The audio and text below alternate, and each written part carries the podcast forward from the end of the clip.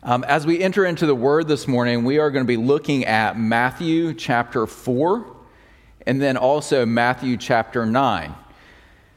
In Matthew 4, we're looking at verses 17 to 22, and Matthew 9, verses 9 through 13.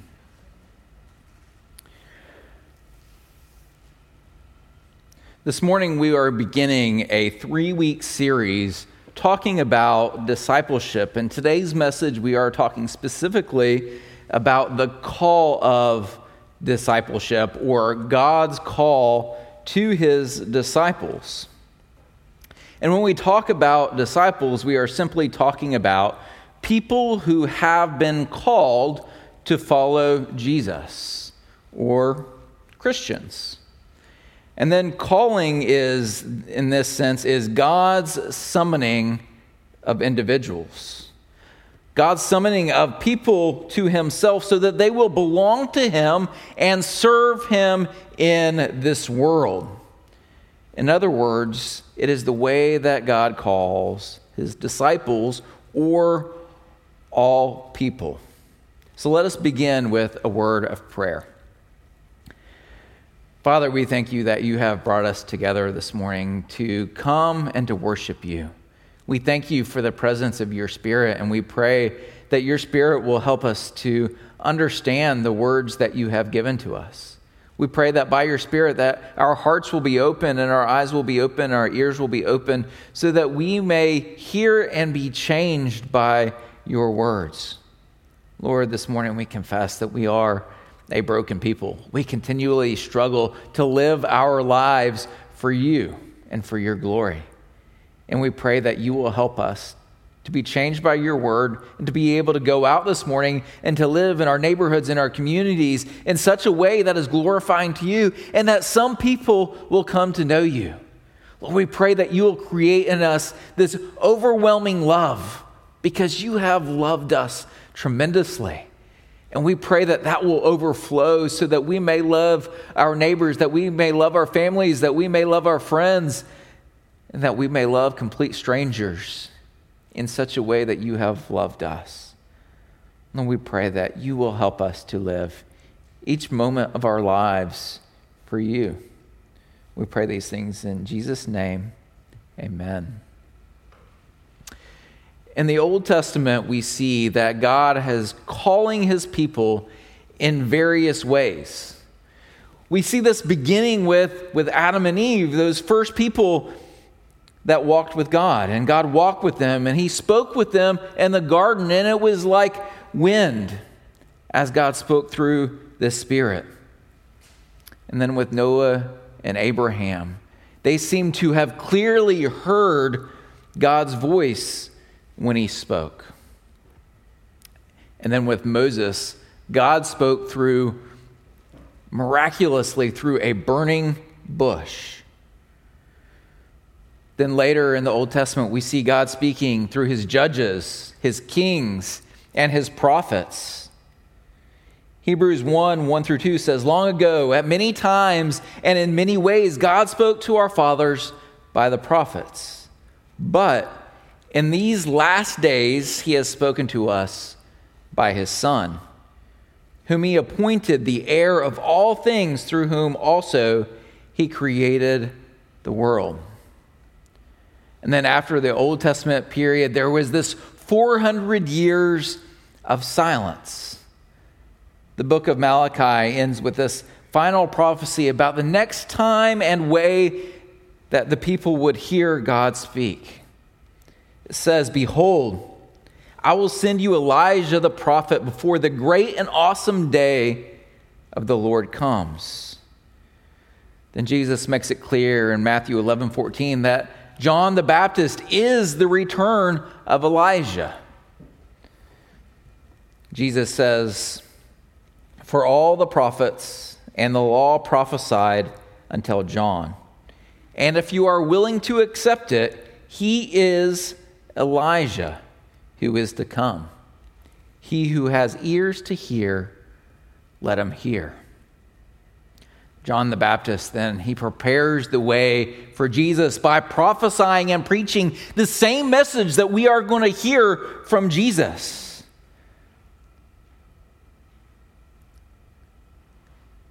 And then at the very beginning of Jesus' ministry, he begins preaching the good news, the gospel message and he says to people, Repent. Repent, for the kingdom of heaven is at hand. And then immediately, Jesus begins to call upon his disciples. He calls upon them to follow him. And why? Because Jesus wants to call his disciples to himself so that they may belong to his Father and to serve him with their whole lives. And this is where we will begin. For the next three weeks, we'll be talking about discipleship, and this morning specifically, Jesus calls the disciples. And we'll see this in two ways that he first calls them to repentance, and second, that he calls them to follow him and to be with him. So let us look into Matthew 4 and Matthew 9, reading from God's word, starting with Matthew 4 17. From that time, Jesus began to preach, saying, Repent, for the kingdom of heaven is at hand. While walking by the Sea of Galilee, he saw two brothers, Simon, who is called Peter, and Andrew, his brother, casting a net into the sea, for they were fishermen. And he said to them, Follow me, and I will make you fishers of men. Immediately they left their nets and followed him. And going on from there, he saw two other brothers, James, the son of Zebedee, and John, his brother in the boat with Zebedee, their father, mending their nets. And he called them.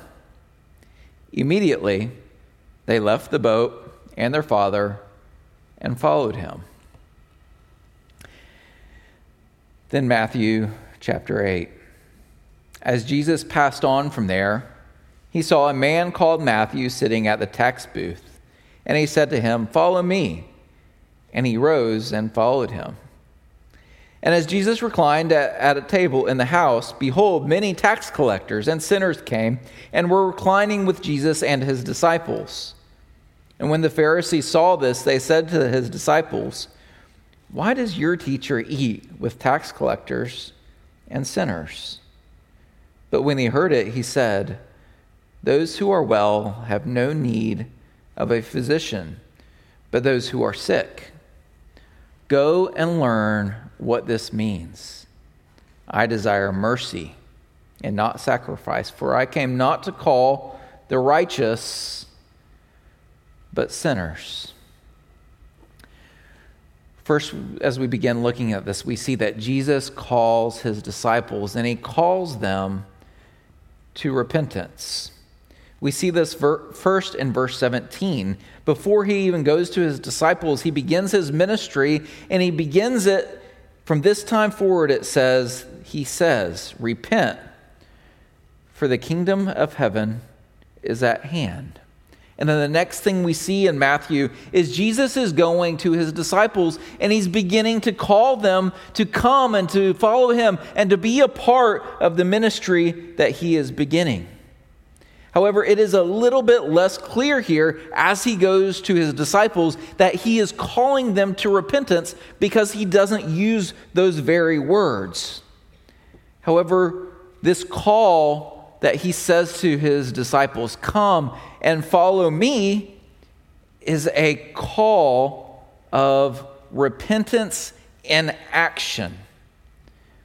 They aren't simply told, to repent, but they are told to show their repentance by that what they were to do. So what they were to do is to follow Jesus. To Simon Peter he says, "Follow me, and I will make you fishers of men." And to Matthew he finds sitting at, t- t- at the tax collector booth and he simply says, "Follow me." In each of these settings, Jesus is calling his disciples to leave their current way of life. Peter and Andrew, they, they are doing their jobs, they are fishing. They're collecting the fish and then they're going to be going to sell. And he calls them away from it and he says, Leave this way of life and come, follow me. I will make you fishers of men. And to Matthew, he calls to leave the tax collecting booth and to come follow Jesus. Each of these settings, Jesus says, Leave your current way of life in order that you may follow me and take up a completely new way of life. Turn from the old and take up the new. Many say that repentance simply means to turn away from ourselves and turn towards God, to turn away from our own selfishness, to turn away to turn towards Christ and God's purposes. There are actually a couple of different Greek words used for repentance in Scripture. One of these words simply means to change your mind. However, the word that is used here doesn't just mean to change your mind, but it means to change your very purpose. To both change your mind and to change your purpose. This suggests that Jesus is calling his disciples not simply to think differently, but to change their whole ways of life. One Bible dictionary says repentance consists of a true sense of one's own guilt and sinfulness, an apprehension of God's mercy in Christ, an act of hatred of sin, and turning from it to God and to a persistent endeavor after a holy life in walking with God in the way of his commandments. In other words, the disciples are to turn from their old ways and turn to God fully, seeking his ways and his purposes for life. And what is this purpose? Well, we find this clearly in our shorter catechism is that it tells us what the primary purpose of man is, and it says man's primary purpose is to glorify God and to enjoy him forever. So, what the disciples were being called to, what we're being called to, is to leave our old ways and to take up God's purposes for life. And that begins with our whole life changing to be about glorifying God and enjoying Him forever. So, this leads us to this second call, which is the call to follow Jesus and to simply to be with Him.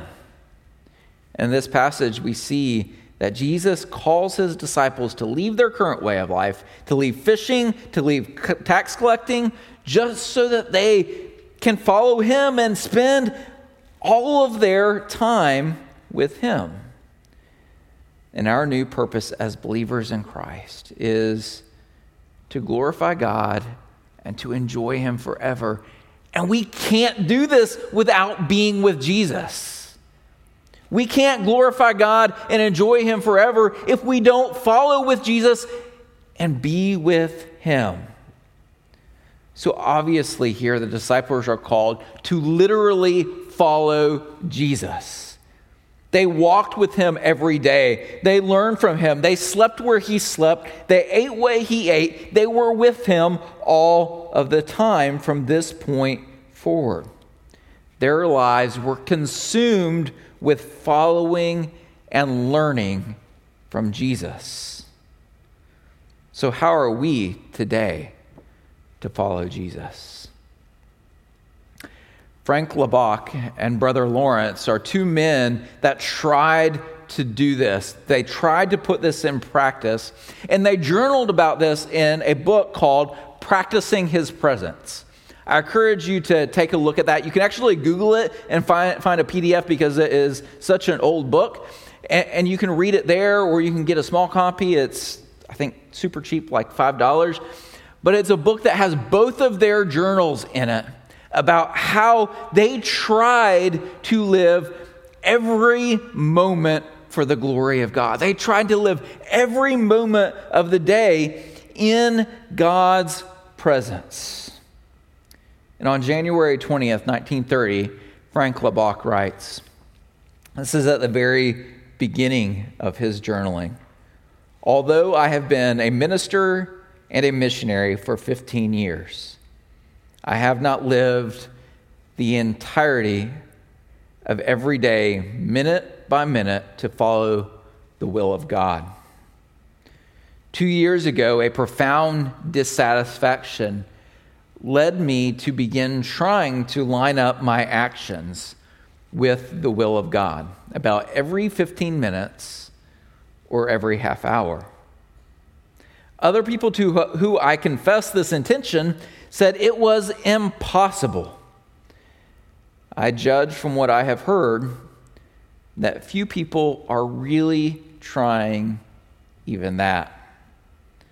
But the year I have started out to live all my waking moments in conscious listening to the inner voice, asking without ceasing, What, Father, do you desire said? What, Father, do you desire this minute? Though never successful in their attempts to spend every moment with Jesus, these men took up this value, valiant attempt on what it means to be a disciple, what it means to follow Jesus as we are seeking after spending as much time with our Lord and our Savior as is possible. Probably for us, a good starting point after seeking to, to spend as much time in prayer with our Lord as we can. Another practical way we can find if we look at both the book of Hebrews that we've already looked at, together with the beginning of John and John 1 1. Hebrews says, Long ago, at many times and in many ways, God spoke to our fathers by the prophets. But in these last days, he has spoken to us by his Son, whom he appointed the heir of all things, through whom also he created the world. And then John 1 1 says, In the beginning was the Word, and the Word was with God, and the Word was God. And so when we look at these two things together, we see that the primary way that God speaks to us today is through his living word. Therefore, if we want to know how to follow Jesus, if we want to know how to be his disciple, if we want to know what God's desire is for us in living our Christian life, we're going to find it in his word. We are to be consumed with God's living word. As Christians, we are supposed to be people of His word. And I don't know about you, but I often find it difficult to consume myself with His word to spend very much time at all reading of the scriptures and letting it to, to change me, to meditate upon it, to read it, to be consumed with His Word so that it may change me. I find it very challenging. However, it's very easy myself to watch TV, to hang out with my family, to hang out with my friends, to go biking or hiking and spend time outside. And for most of us, it's very easy as adults to become consumed with our work. It is how we perceive the best way to be able to provide for ourselves and our family. And so we consume ourselves with doing the work. However, as followers of Jesus, as Christians, as disciples, we are to spend more and more time with our Lord. We are to be consumed with desiring to be with Him.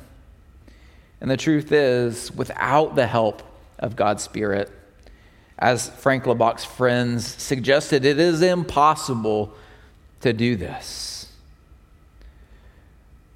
But God's love and His grace and His mercy, they are always big. And so, as we take on these efforts, as we try to spend more time with our God and we fail over and over and over again, God just loves us more. His grace abounds according to Scripture.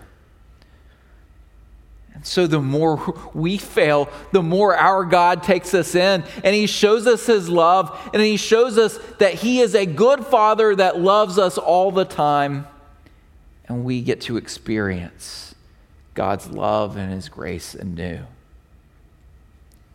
A second way that we can practically follow Jesus today, to spend more time learning and growing in Him, is to devote ourselves to the fellowship of believers.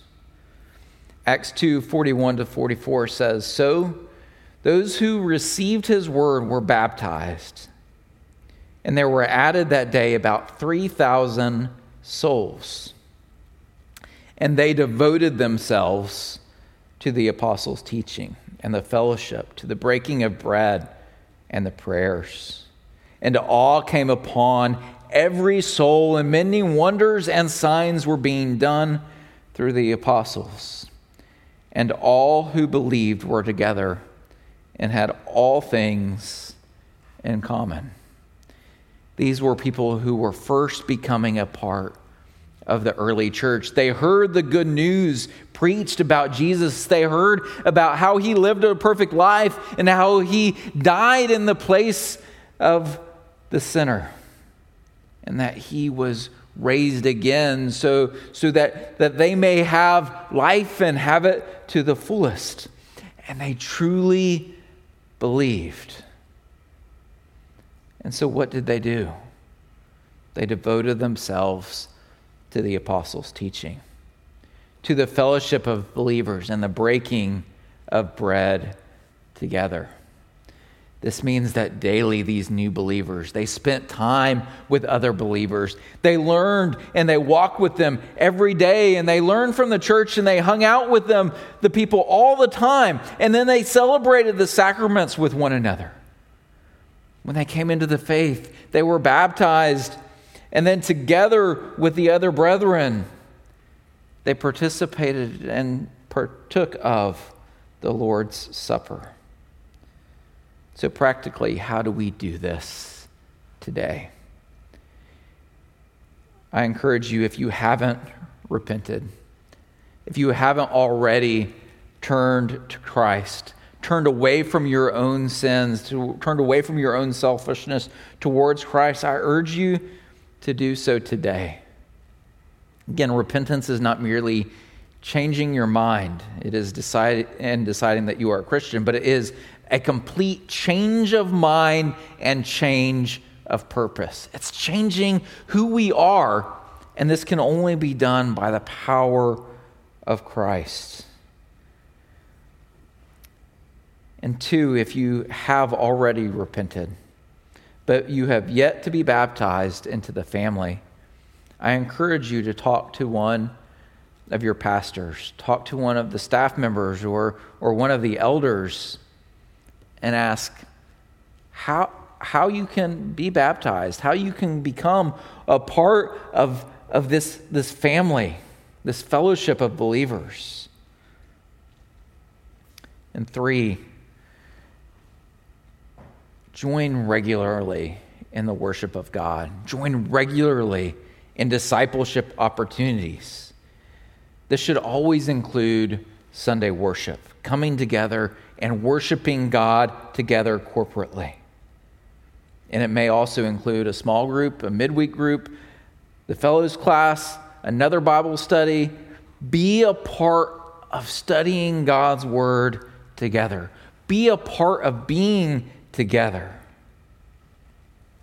One thing that I often hear from older members of the church, from, from older members of, of previous churches, people from previous generations they talked about how they grew up in the church and they would talk about how whenever the doors of the church were open, that they were present. They would always come to church. Their parents would bring them for everything that the church did. And this was so much a part of their life that it made a tremendous impact.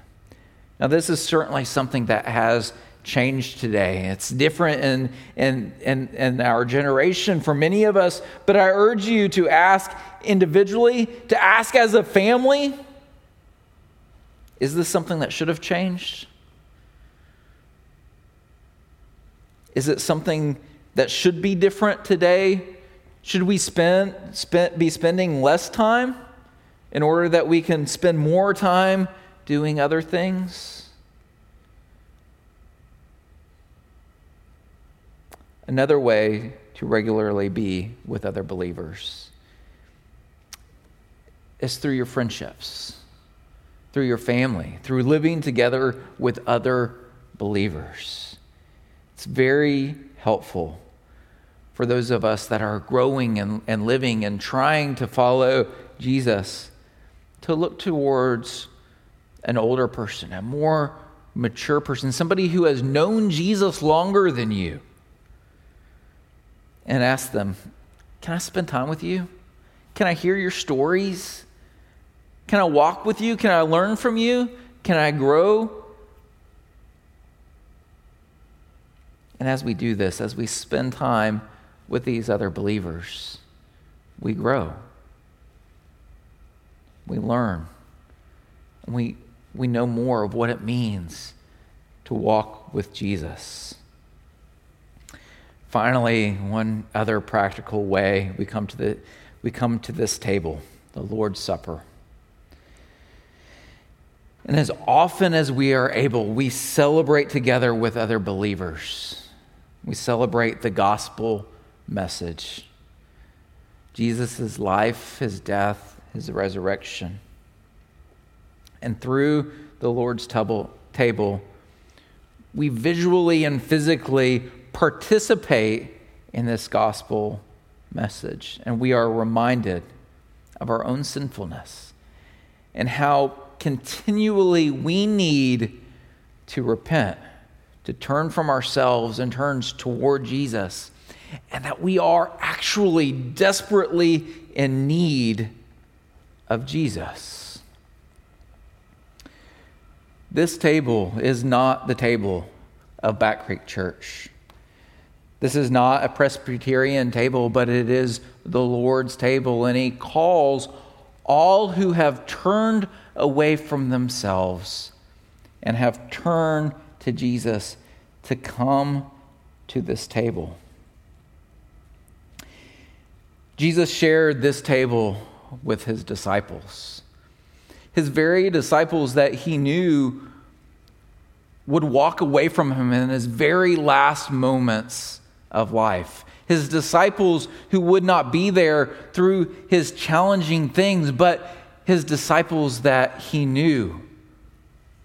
He loved and they loved him, though they would struggle that they would struggle with faith, that they would struggle with understanding, they would struggle with their own sins. And in the same way, He calls us to this table to share in it, even though we continue to struggle day by day. And He says to His disciples, This is my body, which is broken for you. Do this in remembrance of me. And he says, This is the cup of the new covenant in my blood. Do this as often as you drink it in remembrance of me. And if you are truly a believer in Christ, if you have turned from your own sins and turn towards Him, then you are encouraged, despite your struggles with sin, to come to this table. However, if you have yet to put your faith in Jesus Christ. If you have not come to a place where you believe and you call him Lord.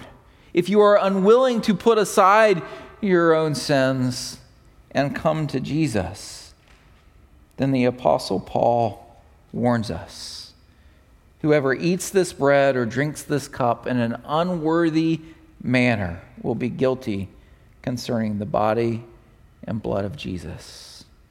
So if you, you have yet to put your faith in Christ, we encourage you to not take of these elements, but simply to take this time and spend it in prayer, considering who Jesus is. If you know and understand, if you if you are convinced that He is real, we ask you to put yourself, put your life in His hands and to accept Him as Lord. And if you already have done that, again, we invite you to come, laying again your sins before Jesus and humbly coming to this table to celebrate together the life, death, and resurrection of Jesus. Let us pray. Father, you are an awesome God, and we are a broken people. We thank you for sending your Son into this world to live and to die and to be raised. Lord, so that we may have life to the fullest. Lord, help us to continually lay down our sins before you. Lord, and we pray for your forgiveness. We pray for your grace and your mercy to abound.